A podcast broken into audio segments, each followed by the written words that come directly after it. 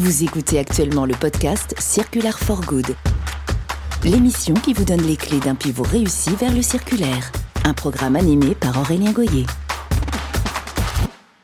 Dans cette émission, on veut vous parler du destin et des modèles développés par des acteurs qui ont pivoté vers le circulaire et avec succès. Aujourd'hui, c'est d'un échec dont on va parler, un échec qui illustre merveilleusement bien l'importance critique de redonner à l'industrie française la place euh, qu'elle mérite dans notre pays. Depuis peu, le nombre de cadres a dépassé le nombre d'ouvriers en France, donc nous sommes en train de progressivement perdre notre capacité à faire et à fabriquer. Kipit, première marque d'électroménager français 100% réparable, a échoué parce qu'elle n'a pas pu s'industrialiser sur notre territoire, faute des compétences nécessaires. C'est de ça dont on parle dans cet épisode. On est parti pour 40 minutes ensemble. Bonne écoute. Bonjour Karen. Bonjour. Comment ça va Ça va bien. Bon, merci d'être avec nous. On est ravis de, de t'accueillir euh, sur l'émission. Je voudrais qu'on commence euh, par une présentation de qui tu es, mais je voudrais qu'on essaie de le faire de manière un peu différente. Est-ce que tu peux nous donner trois choses dont on doit se souvenir à propos de toi? Alors, je m'appelle Karen. Euh, je suis une entrepreneur et je suis une entrepreneur convaincue que euh, on doit maintenant partir sur des nouveaux modèles et que ces modèles, ils ont du sens, ils auront de l'impact si euh, on les conçoit en étant, en les voyant de manière responsable, plutôt locale et moins linéaire. Ok, ça c'est une première chose. Une deuxième chose dont on doit se rappeler. Une deuxième chose dont on doit se rappeler, euh, bah, j'ai porté un projet, j'ai l'intention d'en porter d'autres, euh, parce que là aussi, il euh, y, a, y a quelque chose euh, qui fait du sens et, euh, et qui, enfin, qui, qui me porte complètement. Je peux pas faire autrement. Une petite troisième? Et la troisième, en fait, je suis une maman de trois enfants et je fais pas ça seulement pour moi, mais je fais ça aussi plutôt pour eux. Hmm. Bon, on les embrasse naturellement. Euh, maintenant, on va, on va avoir chacun euh, notre réponse à la question qui va suivre, mais donne une bonne raison aux gens qui nous écoutent de nous écouter jusqu'à la fin de cet épisode. Eh Ben, on va parler électroménager, mais on va surtout parler durabilité.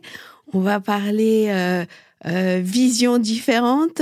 On va parler euh, euh, lumière dans la nuit et j'espère que bah en fait à l'issue de, cette conversation ça donnera envie à, d'autres de se lancer et puis surtout de se lancer en tant que consommateur en tant qu'acteur qu'acteur économique et puis j'espère bien partager mon enthousiasme autour de ces projets parce que j'en ai et, et puis et puis ça me semble nécessaire à mon tour en fait, ma rencontre avec euh, toi a été euh, déterminante dans la compréhension de, euh, de ce que représente le potentiel du circulaire. Euh, et à vrai dire, je pense que c'est un des épisodes où, on va parler aussi d'échecs. Euh, même si on n'aime pas beaucoup ce mot, euh, on va parler d'un projet qui n'a pas été au bout. Et je pense qu'à la fin de cet épisode, les gens auront oublié qu'on parle d'un projet qui n'a pas été au bout. Et j'en dis pas plus. Avant de rentrer dans le détail, d'en parler du modèle et de parler de la genèse du projet, je voudrais que tu nous dises si, selon toi, tu considères l'aventure Kipit comme étant un échec. Alors, bah, indéniablement, ça s'est soldé par une liquidation. Donc, euh, quelque part, le projet Kipit, c'est un échec. Cependant, euh, au cours de ces quatre années, on a mis en mouvement euh, des choses, on a expérimenté, on a partagé, et moi je suis convaincue que euh, tout ce, tout ce qui a été fait, tout ce qu'on a fait, ça va me servir à moi, mais ça va servir à d'autres pour se lancer euh, dans des projets à impact, pour réfléchir à leur modèle économique, et puis alors même si même si voilà on n'a pas été au bout, on a prouvé que c'était possible de se mettre en mouvement. C'est très clair. Est-ce que tu as, on parle beaucoup de la solitude du dirigeant en ce moment dans l'espace médiatique. Tu veux nous dire un mot là-dessus? C'est quelque chose qui t'a, touché personnellement? Tu l'as réalisé après? Est-ce que déjà pendant, tu disais qu'il y avait quelque chose qui ressemblait à ça? Comment tu t'es senti? Alors non, moi je me suis pas sentie seule. D'abord parce que j'étais associée et euh, je pense que c'est beaucoup plus simple d'être deux Ouais. euh, que d'être tout seul. Euh, il faut être euh, un peu sûr, un- un- un- bien accompagné, mais c'est quand même c'est quand même plus plus confortable d'être deux.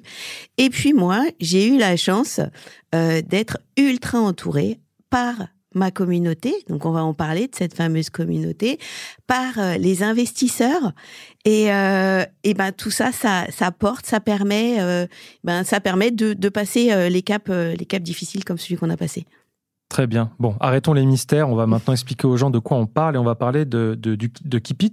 Est-ce que tu peux nous expliquer euh, ben, en quoi il consiste déjà?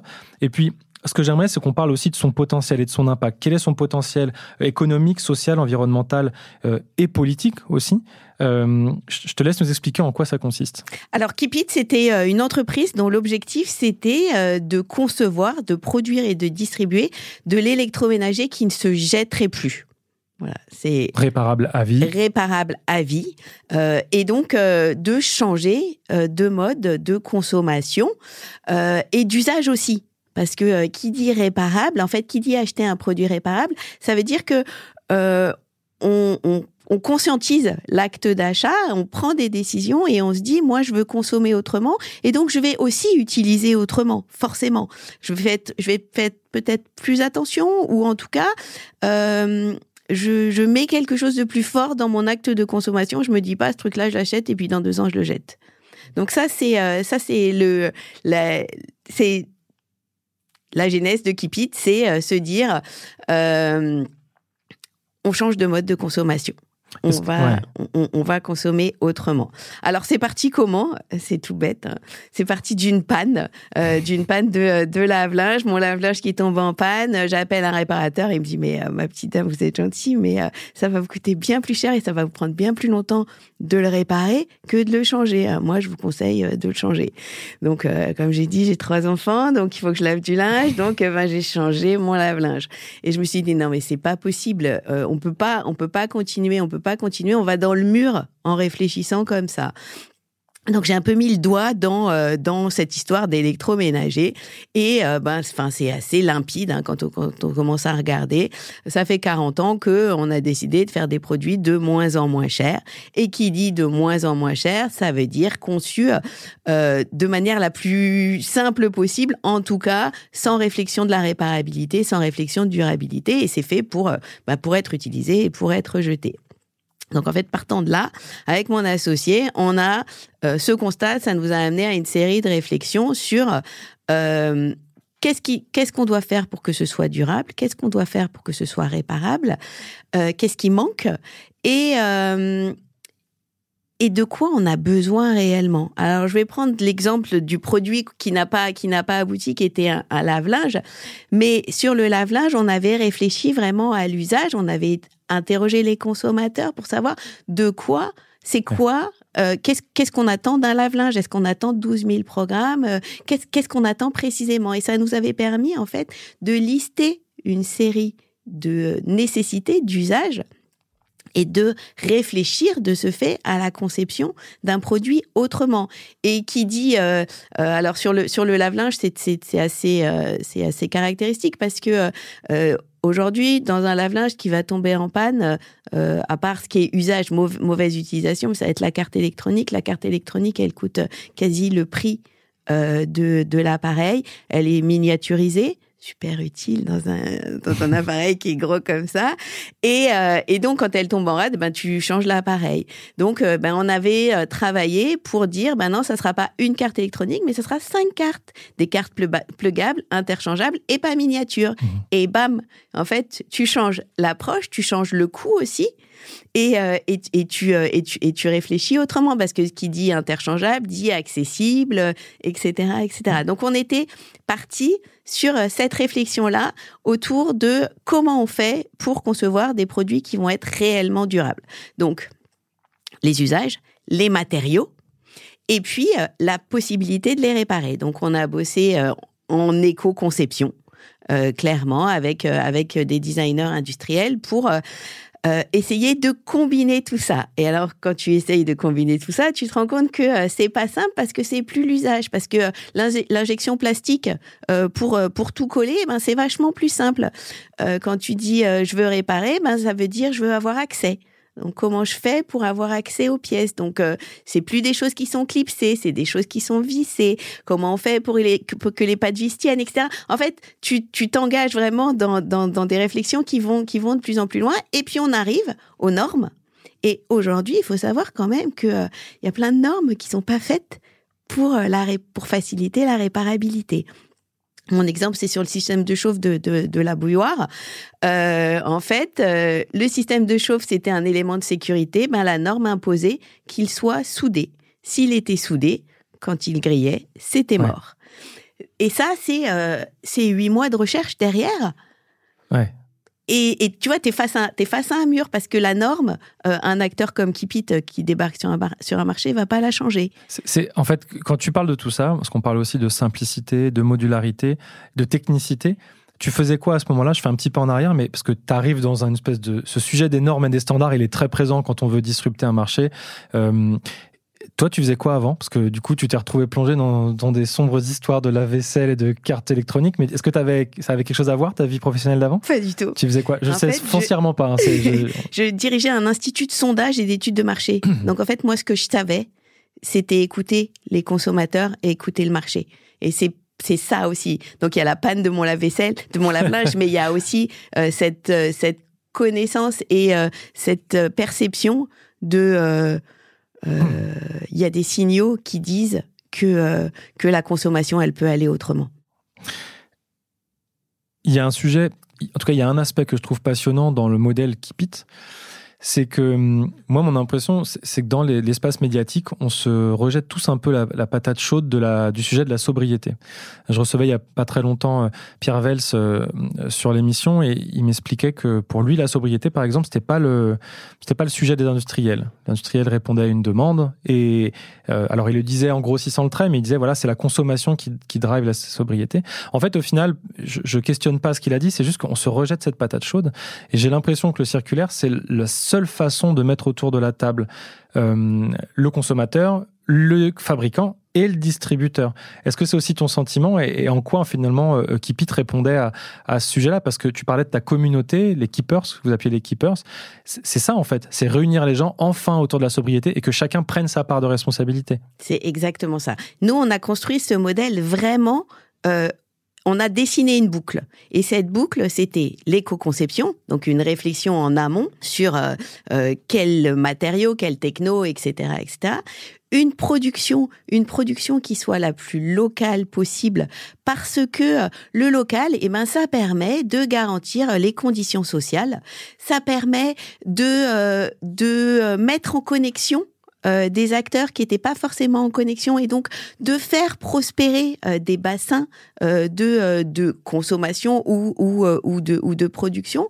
Donc une production nécessairement locale une communauté ultra important la communauté et, et c'est pas c'est pas du marketing c'est pas un terme marketing la communauté c'est l'impliquer parce que on l'amène avec nous sur un chemin différent. Parce que euh, c'est bien sympa de dire euh, on va vous vendre des produits durables, mais si vous voulez pas de produits durables, il faut euh, il faut qu'on vous embarque avec nous dans l'histoire. Et donc on les a embarqués avec nous dès le départ autour de euh, d'une consommation différente et comment on fait pour consommer différemment? Eh ben, on s'intéresse au sujet, on s'implique, on réfléchit à, à, toutes à toutes les imbrications et on est euh, on devient acteur de sa consommation. Donc là, t'étais pas dans un marketing de dire venez, on crée une communauté, parce qu'en fait la réponse de cette communauté que tu as construite aurait pu être, bah en fait ton produit là, il, va nous servir pas à grand chose.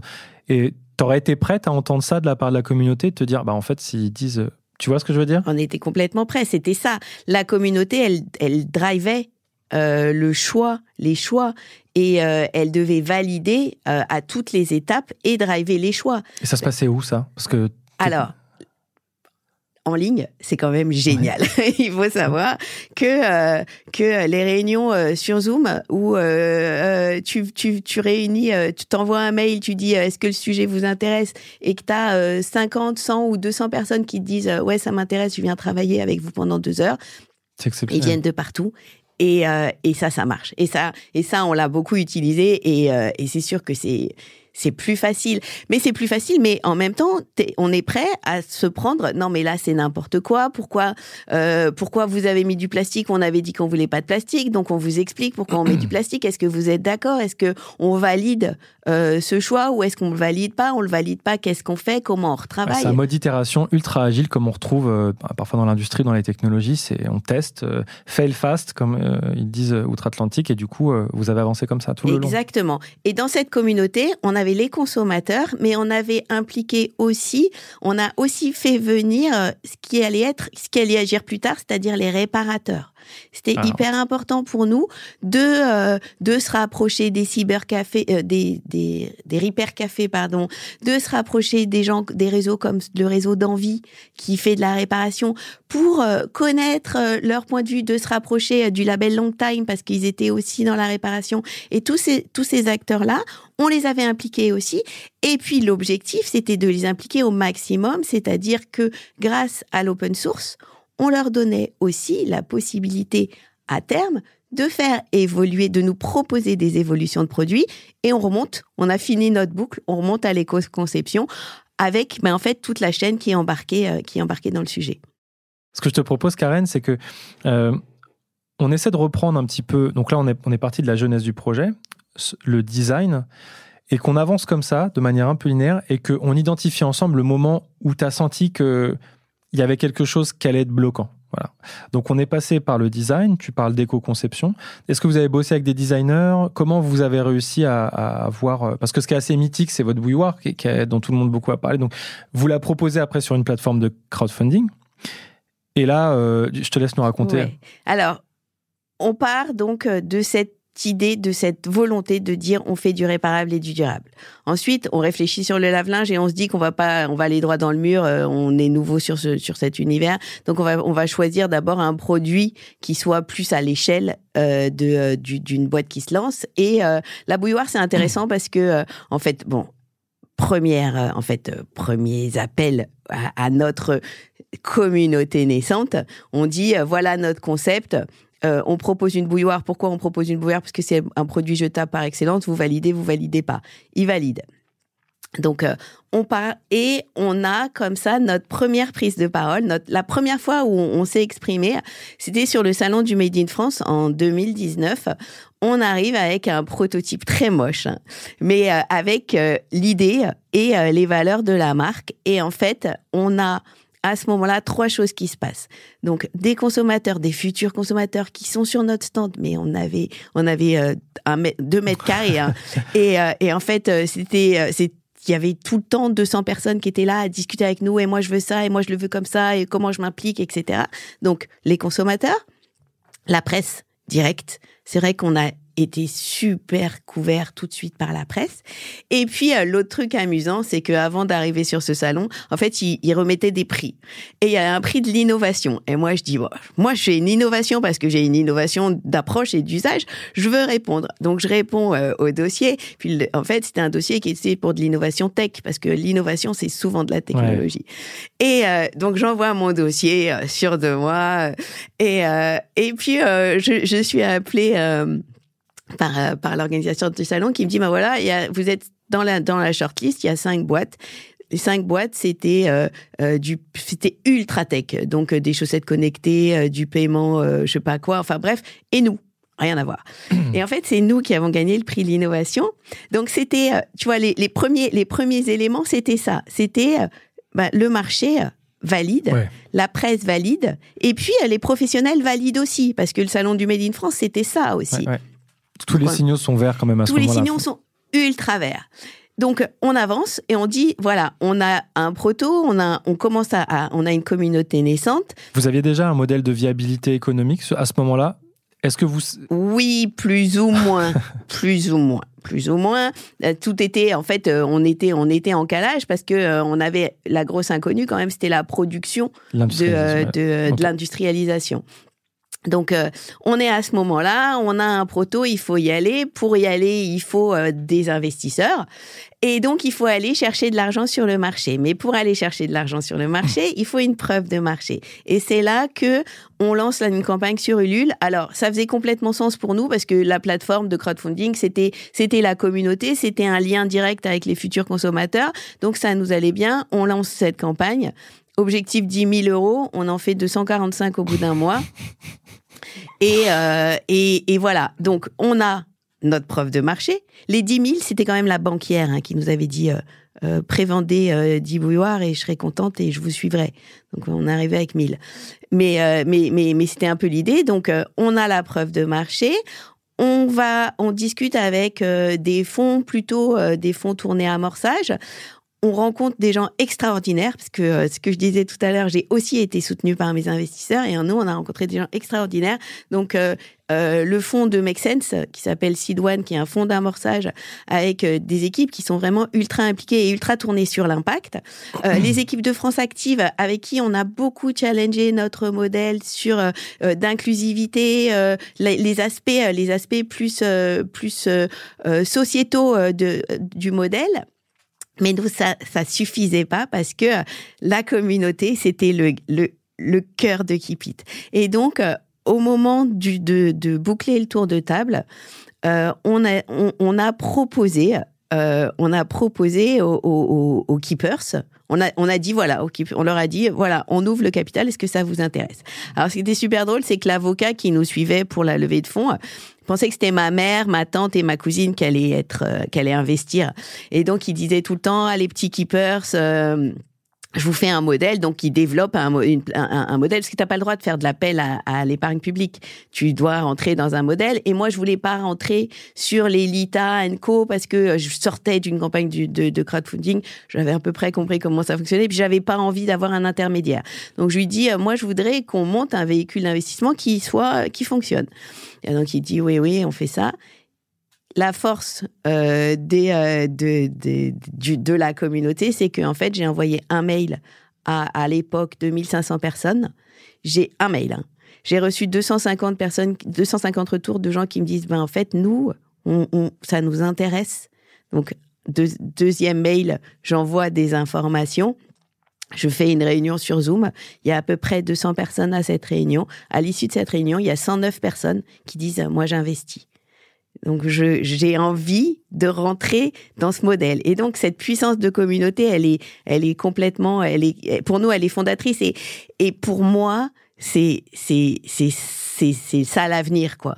C'est de se dire, parce que tu vois, quand tu as investi dans un produit, quand tu te dis, je rentre dans la boîte, je rentre avec toutes ces incertitudes, parce que évidemment, personne ne savait où on allait, mais il y a cette volonté d'y aller et de faire autrement.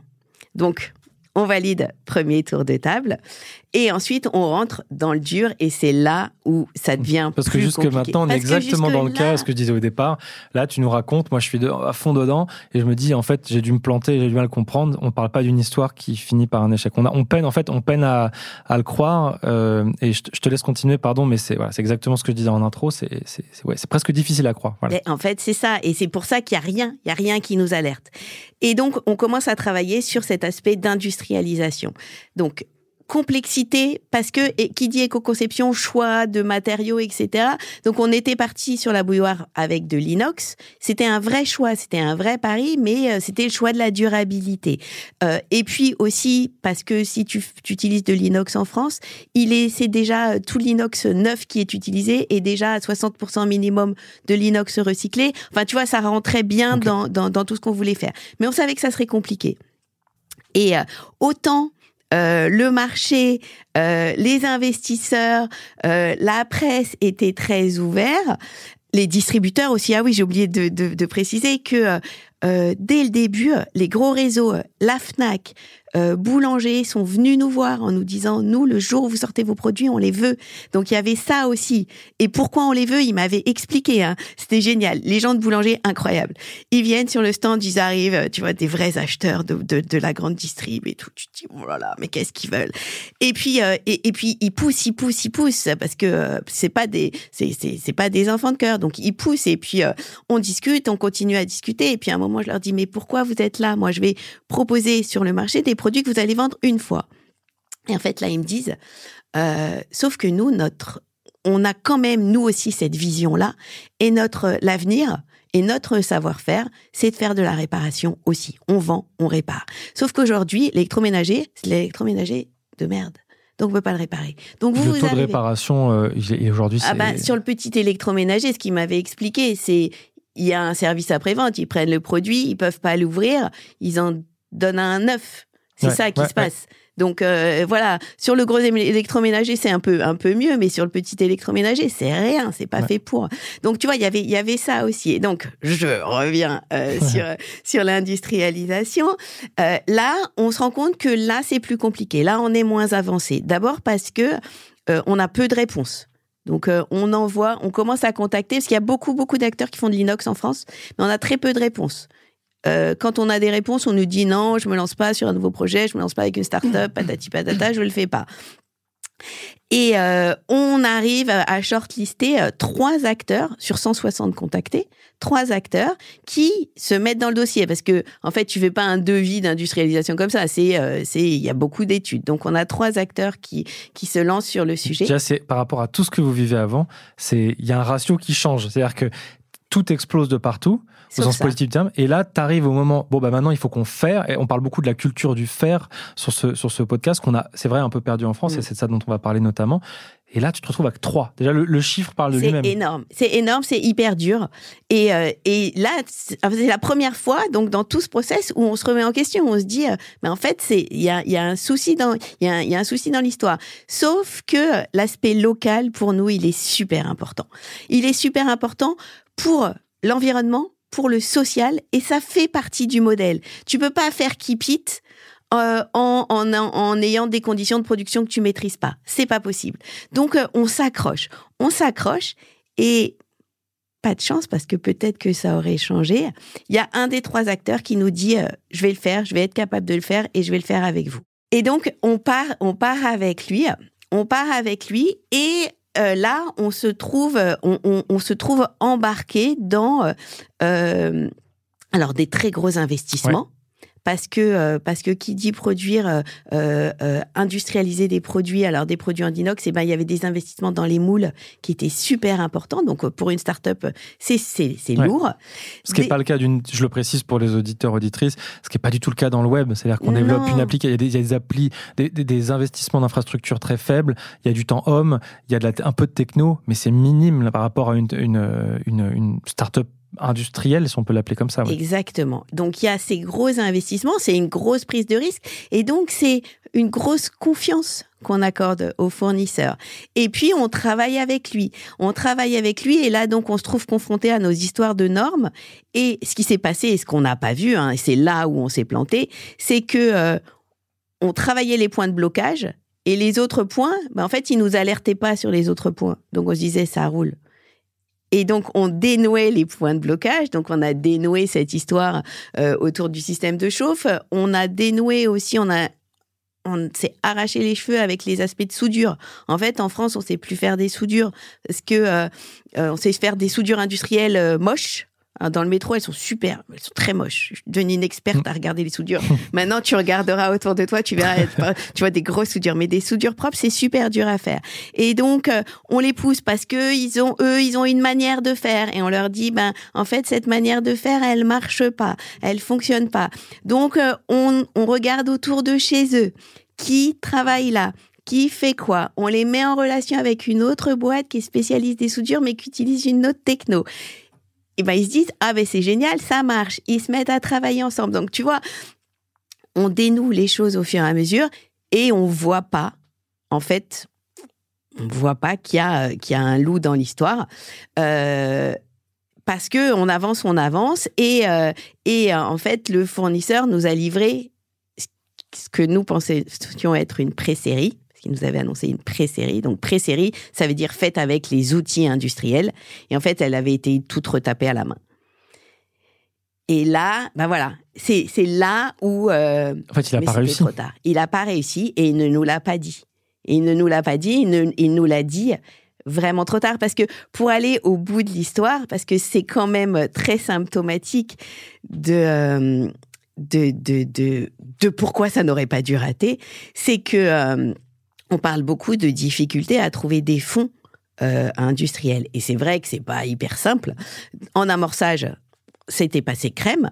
Mais donc, on était dans une deuxième phase nous en réflexion puisqu'on pensait qu'on avait la pré-série donc on pensait qu'on pouvait sortir la, série et donc on avait on était sur une série A et sur la série A tous les voyants étaient ouverts tous les voyants étaient ouverts jusqu'au jour où où on a compris qu'on pourrait pas livrer. On a alerté le fournisseur. On lui a dit, ben là, c'est plus possible. On s'est mis en redressement judiciaire. Euh, parce que eh ben parce qu'il fallait euh, il, il, il, fallait qu'on se protège, qu'on protège tout ce qu'on avait fait. Tu peux pas repartir avec quelqu'un d'autre, ça marche pas comme ça en fait. Eh ben non, parce que euh, il y, a, y, a, tout un boulot. Mais lui nous disait toujours je vais y arriver. Et donc on retrouve des investisseurs. On était, on avait rendez-vous au tribunal de commerce. On avait des lettres d'intention d'investisseurs sur un calendrier. Et la veille de l'audience au tribunal, euh, le fournisseur nous dit bah non, en fait, euh, on était en juin, il nous dit bah non, je peux pas livrer, peut-être que je livrerai en mars. Et là, c'était plus possible. Mais vraiment, euh, tout était tout était logique et c'est pour ça que c'est cette approche qui fait du sens, qui est très très disruptive, hein, parce que on était sur des sur des modèles pas classiques. Elle peut fonctionner. Je suis mais absolument hmm. convaincue et je suis sûre, absolument certaine que que qu'on va y arriver. Il faut juste voilà. Euh, passer cet, cet écueil-là. Aujourd'hui, on parle de réindustrialisation en France, on en parle beaucoup. Il y a des choses qui sont faites, mais euh, le passif est lourd. Euh, il n'y a pas eu assez d'investissement euh, en matériel, il n'y a pas assez d'investissement dans les formations. Je te parlais des soudures, mais il y a un mec qui est capable de, euh, de, de, de, réparer une machine, qui est capable de faire des choses. Quoi. On, est, on a un passif très lourd sur cette partie, sur cette partie industrielle. Et c'est ça le, le, le, le, prochain cap, parce que le reste est prêt. La question me brûle les lèvres, Karen, c'est qu'est-ce que est-ce, est-ce que tu gardes toi des, des regrets? Parce qu'en fait, euh, l'erreur que tu mentionnes, elle est humaine. Il y a un sujet de confiance. Il y a un sujet de quelqu'un qui a pensé être capable de faire quelque chose, qui a fait appel à un, jugement qui n'était pas le bon. Juste qui nous arrive 40 fois par jour quand, on est dans la vie professionnelle finalement. Sauf que là, euh, s'il y avait des choses à refaire, comment tu les ferais aujourd'hui? Est-ce que tu as des regrets? Tu, vois là où je veux en venir Est-ce qu'il y a des... Bah, en fait, dans notre modèle, le local était essentiel. Tu pouvais pas transiger avec cet aspect-là, tu ne voulais pas transiger. je, pour le coup, c'est moi. Hein. Je ne voulais pas transiger avec ça. C'était, pour moi, c'était, euh, c'était un des pieds euh, de. Euh, il y avait durabilité, il y avait réparabilité et il y avait le local mmh. pour tous ces aspects sociaux et environnementaux. Donc pour moi, c'était, mmh. c'était un des pieds. Et si c'était à refaire aujourd'hui, je ferais faire par ceux qui savent faire aujourd'hui un premier modèle, des premiers moules. Je les ferais faire en Asie et ensuite, je travaillerai avec plus de temps pour faire revenir les compétences. Le modèle Luni, qui a commencé en Chine et qui euh, euh, récemment on a fait un reportage sur le Made in France. Euh, Maëlle, une des cofondatrices, explique qu'elle s'est dit qu'elle elle devait partir là-bas pour avoir un modèle qui était économiquement viable et attractif. Et elle est revenue en France quand elle a pu. Mais du coup, c'était pas ce que tu voulais faire. Et en fait, la, la particularité, c'est que c'est ultra louable comme approche. En fait, tu as essuyé les, les plâtres d'une façon de penser l'économie et l'industrie qui est la bonne, et tu as atteint, tu as, touché une espèce de plafond, de plafond de verre, quoi, finalement. C'est exactement ça. C'est exactement ça mais c'était en fait pour nous c'était euh, enfin pour moi c'était pas possible quoi. Tu faisais pas keep it si t'étais pas socialement responsable. C'était la cohérence. En fait c'était le sujet de la cohérence exactement. sur laquelle tu ne pouvais pas transiger. Exactement. Donc des regrets sans avoir de regrets. Des regrets que ça n'ait pas fonctionné comme vous pouviez parce que tous les voyants étaient au vert. Et, euh, et à la fois pas de regrets parce que de toute façon le modèle était pensé comme ça. Ouais. On pouvait pas faire autrement. Qu'est-ce que tu dirais aux gens qui écoutent cet épisode pour que ce que, ce que tu décris comme, en tout cas, un échec euh, euh, partiel à plusieurs niveaux, pour leur dire, bah, en fait, n'utilisez pas mon histoire pour se dire que c'est trop compliqué, utilisez mon histoire pour vous dire qu'en fait, il y a un énorme potentiel. On n'a pas réussi ce coup-là, mais ça ne doit pas vous freiner. C'est exactement ça, c'est exactement ça le marché est prêt, les consommateurs sont prêts, cet élan. Euh, et puis, euh, euh, on, a aussi un peu participé à son, développement. cette approche autour de communautés avec qui tu, tu échanges réellement, avec qui tu co-conçois, avec qui tu bah, en fait, ça fait, ça fait évoluer les mentalités. Aujourd'hui, on a besoin de, de, de, faire évoluer les mentalités. Donc, le, le marché est prêt et, et en attente et va l'être de plus en plus. Maintenant, il faut passer euh, ce cap, ce cap industriel qui est qui est compliqué et qui va continuer à être compliqué parce que euh, ben derrière moi nous, on a eu tout ça avant les, les problématiques sur l'énergie.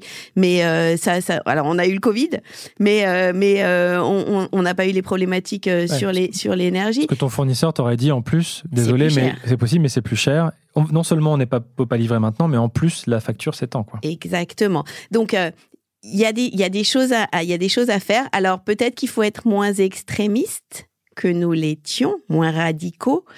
Euh, La radicalité, c'est aussi euh, un vecteur de changement. Et Bah on n'a pas beaucoup de temps devant nous, quelque part. Exactement. Ouais. Donc, euh, euh, peut-être que, euh, pff, alors c'est, il y a, enfin, tu vois, il y a, il y a, il y a plein, de, il y a plein de possibilités. Peut-être que euh, euh, on a été trop loin dans le produit et il faudrait faire un peu, il aurait fallu faire des produits un peu euh, dégradés pour arriver au bon produit. Enfin, tu vois, il y a, il y a, il y a, il y a, il y a plein de choses, mais euh, je pense pas que, il doit y avoir, il va y avoir des nouveaux industriels qui vont avoir envie d'aller euh, d'aller au bout des choses. Notre expérience, ben pas de bol, on n'est pas tombé sur, euh, on n'est pas tombé sur les bons. Euh, et puis et puis c'est notre faute aussi parce qu'on l'a pas vu en fait. On, a on a été trop on a été trop loin dans cette dans cette volonté là. Mais euh, il faut quand même pas baisser les bras. C'est nécessaire, c'est c'est hyper important. Et puis, euh, on l'a vu à travers cette courte expérience, c'est vraiment il y a de l'impact. C'est-à-dire que euh, cette boucle locale, ces boucles locales qu'on était en train de créer, de faire travailler des gens ensemble. Euh, de dire ben mon fournisseur au lieu de faire venir de faire partir euh, mes, euh, mes mes mes pièces à l'autre bout du monde parce qu'elles vont être usinées euh, euh, je sais pas quoi euh, on va pouvoir le faire avec un fournisseur local on va pouvoir nouer des liens et on va pouvoir travailler différemment. Ça a un vrai impact et c'est enfin c'est c'est pour c'est tangible c'est maintenant c'est tout de suite.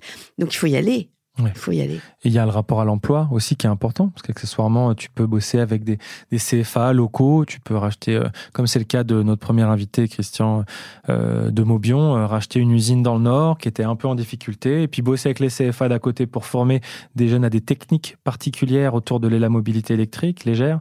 C'est, il y a tout un projet social en fait, mais il découle, en fait, il découle quasiment du modèle, c'est-à-dire qu'il n'y a même pas d'effort à faire dans le sens où il est pensé pour. c'est le fait. modèle C'est ça le circulaire aussi finalement. C'est ça le circulaire, c'est le modèle. C'est on intègre, on regarde notre environnement et on intègre cet environnement à toutes les étapes. Donc, euh, euh, on était aussi euh, sur sur l'aspect sur le montage de nos bouilloires. On travaillait avec une entreprise adaptée. Alors. Euh, ça coûte plus cher. hein. Il faut arrêter de dire ah vous faites travailler des handicapés, ça coûte moins cher. C'est pas vrai. C'est une vision, c'est une approche pour dire on est inclusif aussi au niveau de l'emploi. Et ce qu'on avait monté avec eux, c'était vraiment particulier aussi, mais ça découlait du modèle. C'était de dire on monte avec vous l'unité de euh, d'assemblage. On monte des postes de travail qui soient euh, accessibles à tout le monde, complètement inclusifs. Et une fois que ça tourne, on sort les collaborateurs de chez vous, ils deviennent des collaborateurs keep it, donc dans une entreprise, pas une entreprise adaptée, mais avec une avec des postes de travail qui sont adaptés à leur à leur handicap. Ouais. Et on continue avec vous. Donc, enfin, tu vois, c'est tout s'imbrique pour faire euh, pour être en cohérence avec euh, avec ce nouveau modèle. Et moi, je crois à ce nouveau modèle. Je continue à, à croire euh, que, que, que c'est nécessaire.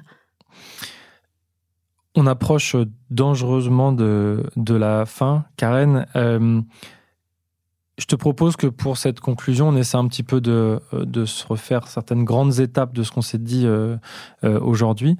Euh, si tu devais faire tenir ce qu'on s'est dit aujourd'hui en, en quelques phrases, ça ressemblerait à quoi? Ça ressemblerait à... D'abord, il faut parler, il faut partager, il faut impliquer. Ça ressemblerait à la radicalité, euh, elle a du sens et elle a de l'impact. Et, euh, et ça ressemblerait à lancez-vous. Je pense que c'est ça. Tu nous dis un petit peu sur quoi tu bosses en ce moment On n'a pas le droit de savoir. C'est encore... euh, c'est alors il y a il y a ça y a sent l'exclusivité ouais. Non non il y a deux trois il y a deux trois projets euh, dont un projet industriel autour de l'industrie en se disant ben voilà j'ai pas réussi à produire comme je veux est-ce que euh, je vais pas aider d'autres à produire euh, mieux? Mmh. Euh, donc euh, ça c'est euh, ça c'est euh, le, le, le gros sujet du moment mais c'est encore un peu un peu jeune Ah là là, vivement que tu écrives ton livre, Karen. Je pense que l'issue est incommensurable. Il faudra écrire un livre sur cette aventure incroyable. Euh, merci Karen d'avoir été avec nous, c'était passionnant. Euh, J'invite naturellement tous les gens à te suivre, à suivre, euh, à te suivre sur les réseaux sociaux pour avoir, pour ne pas manquer une miette de ce qui va se passer à partir de maintenant. Et je te dis à très bientôt, Karen. merci beaucoup Aurélien Cette émission vous a été proposée par Industrie for Good et OPO. Pour recevoir toutes les actus du mouvement Circular for Good et rejoindre la communauté, rendez-vous sur circularforgood.substack.com. Abonnez-vous et faites circuler.